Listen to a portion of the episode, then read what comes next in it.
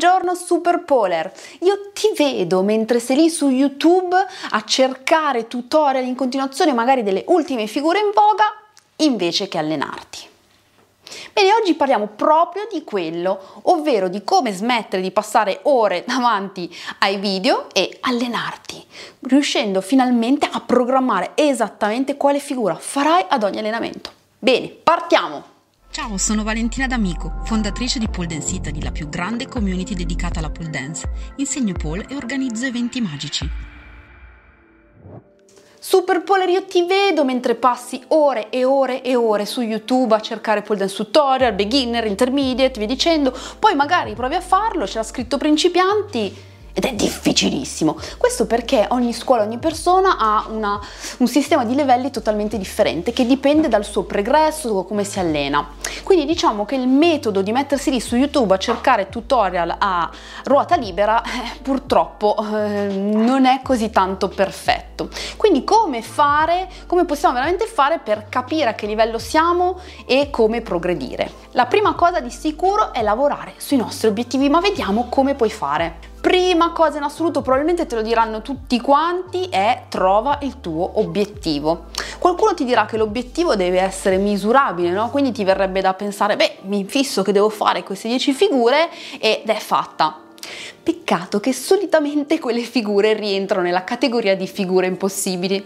Io lo so che tu sei andata un sacco di volte dalla tua insegnante con un video con, dicendo maestra facciamo questo e magari tu fai pole dance da 4 settimane e sei arrivata con una bandierina. Quindi oggi ti propongo invece di valutare dei eh, obiettivi un attimino più generici, tanto per iniziare, perché quell'obiettivo ci permetterà poi pian piano di focalizzarci attraverso ogni allenamento, capire veramente cosa ci manca, quindi andare a lavorare al contrario, partiamo dal generale per poi arrivare nel specifico, nello dettaglio. Bene, io ti faccio una lista dei possibili obiettivi che potresti avere per allenarti. Anzi, raccontami i tuoi sotto nei commenti perché sono felice di dirti che cosa ne penso e secondo me in che modo puoi lavorare in maniera veramente sempre più specifica. Il primo obiettivo potrebbe essere come sentirti più fluida, come essere più fluida nella pole dance. Il secondo potrebbe essere aumentare di livello, se nella tua scuola sei ad un livello eh, base ma stai per passare l'intermedio e ti mancano pochi elementi, bene, quello potrebbe essere un gran bello obiettivo. Ah, superare la paura di stare a testa in giù. Eh, anche questo potrebbe essere un gran bell'obiettivo, complicato da fare allenandosi a casa, ma secondo me possiamo fare tutto. Oh, questa secondo me te la segni sicuro. Essere più costante, cioè quindi riuscire ad allenarsi con costanza e senza far passare settimane. Mangiare meglio, per avere più forza, per sentirti più energica, per sentirti più leggera sul palo. Questo è anche un bell'obiettivo che si può abbinare bene a tutto il lavoro sul palo. Questo è importante prendersi cura di un infortunio, ovvero ti sei fatta male ad una spalla, ad un polso, qualcosa, insieme al tuo fisioterapista avrai fissato degli esercizi da fare per permetterti di mm, superare questo infortunio. Bene, dedicati a quello, veramente, prima di tornare sul palo e rifarti male da capo, che non c'ha senso.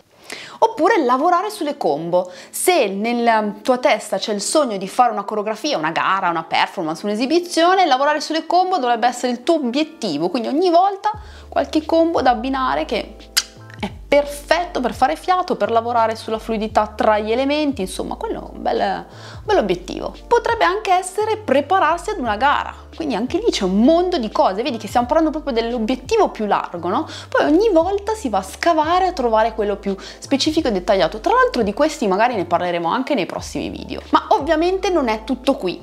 Quello che ti propongo oggi è di prendere un bel foglio, suddividerlo in tre colonne. Nella prima colonna metti tutte le figure che conosci perfettamente da entrambi i lati in quella di mezzo metti quelle che conosci così così, quindi sulle quali magari devi lavorare, perfezionare, pulire, rendere più fluide. Nella terza colonna quelle che sogni o quelle che vorresti lavorare, cioè quelle che dici mamma mia, ma magari riuscissi a fare questa. Per fare questo ti viene in aiuto il Pole Dance Passport che è la guida gratuita in fotografica in 7 livelli. È totalmente gratuito, lo trovi, te lo metto sotto nel link nella descrizione, lo puoi scaricare iscrivendoti alla newsletter e all'interno troverai tutte le foto di, dei primi 7 livelli. E all'interno troverai le foto per sette livelli dal base all'avanzato. Quindi tu cosa fai? Puoi utilizzarlo per capire appunto quali sono le figure che già sai che andrai a mettere nella prima colonna, quelle sulle quali ancora devi lavorare che sono nella B e le terze quelle che non sai assolutamente o quelle sulle quali vorresti lavorare. Altrimenti un altro modo carino per trovare figure è andare su Instagram e digitare hashtag PD trick. Questo è un modo carinissimo perché trovi un sacco di figure tendenzialmente trovi quelle un po' più in voga, quelle che stanno mm, spaccando in rete, però potrebbe anche essere un bello stimolo. Ok, ora hai scritto tutto quanto, sai esattamente su quali figure devi lavorare, no? Perché te le sei scritte le tue tre fantastiche colonne, quello che devi fare ad ogni allenamento è suddividerle così Prima di tutto il riscaldamento, cioè il riscaldamento non si deve saltare. Io lo so che è una rottura di maroni, ma purtroppo serve per evitare infortuni. Se non ti fortuni, fai pole dance. Se fai pole dance, sei felice. Se ti infortuni, non fai pole dance e non sei felice. Quindi, riscaldamento. Poi facciamo una figura nuova. Una figura proprio nuovissima che non sappiamo sulla quale vogliamo lavorare e o una figura che abbiamo magari iniziato soltanto visto una volta e quindi rimane comunque nella categoria dei nuovi. Proprio all'inizio della lezione, quando siamo belle fresche anche neurologicamente. Subito dopo facciamo una e o due figure tra quelle che dobbiamo perfezionare, quindi figure che sono ancora tendenzialmente nuove ma un pochettino ci sentiamo un po' più sicure, quindi dobbiamo lavorare sul perfezionamento.